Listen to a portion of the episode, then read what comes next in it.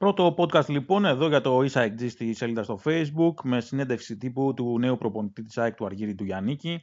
Μια πολύ ενδιαφέρουσα συνέντευξη γιατί κυρίως ήταν διαφορετική από όλες αυτές που έχουμε συνηθίσει.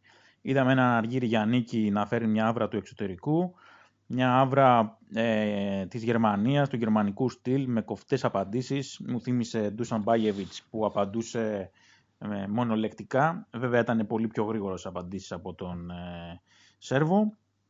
Ε, λίγες οι, οι, οι ερωτήσεις οι οποίες θα μπορούσαν να προκαλέσουν ένα ενδιαφέρον. Δύο-τρεις ήταν ε, οι πιο έτσι, ουσιαστικές. Ε, ο Γιάννικης έδειξε εξ αρχής ότι δεν τον ενδιαφέρει καθόλου το παρελθόν. Κοιτάει μόνο τη δουλειά του και πώς θα βελτιωθεί η ομάδα από εδώ και πέρα. Ε, δεν τον ενδιαφέρει καθόλου τι έχει γίνει μέχρι στιγμής. Δεν φάνηκε αγχωμένος, φάνηκε αρκετά χαλαρός, αλλά με αυτό το ιδιαίτερο στυλ που είχε, που βιαζόταν να φύγει από τη συνέντευξη τύπου. Όχι γιατί είχε κάποιο άγχος, αλλά γιατί ήθελε να πάει να συνεχίσει τη δουλειά του. Κάτι που φάνηκε και στο τέλος, γιατί το live ε, από την ΠαΕΑ κράτησε έτσι 2-3 δευτερόλεπτα παραπάνω στο τέλος και είδαμε τον Αργύρι Γιάννη να φεύγει, με τον Ανδρέα Δημάτο να του λέει ότι εντάξει coach δεν σε κράτησα και πολύ, ε, με τον Αργύρι Γιάννη να γελάει και να συνεχίζει ε, προς την πόρτα.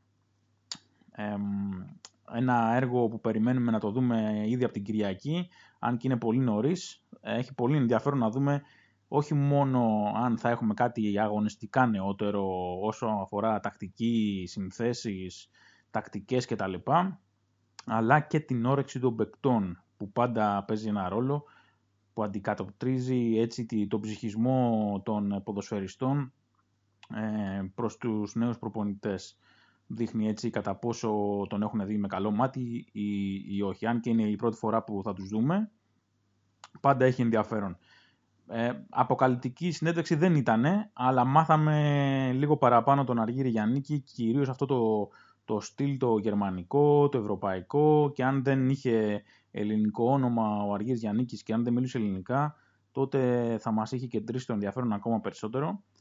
Περιμένουμε να δούμε, πολλοί, πολλοί αναφερθήκαν στην φοβερή και τρομερή σχολή προπονητικής που έχει βγάλει όλη αυτή τη βδομάδα, γιατί δεν υπήρχε τίποτα να σχολιάσουν. Και πράγματι ισχύει, αλλά να το δούμε στην πράξη, γιατί στην ΑΕΚ έχουμε δει πράγματα και θαύματα.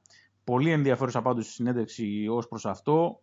Εντυπωσιασμένος από το στυλ, γιατί και, και εμάς αυτό μας ενδιαφέρει, η δουλειά και όχι τα λόγια, όχι ο εντυπωσιασμός. Κάτι που φάνηκε και από την ολιγόλεπτη συνέντευξη τύπου που κράτησε γύρω στα 10 με 12 λεπτά.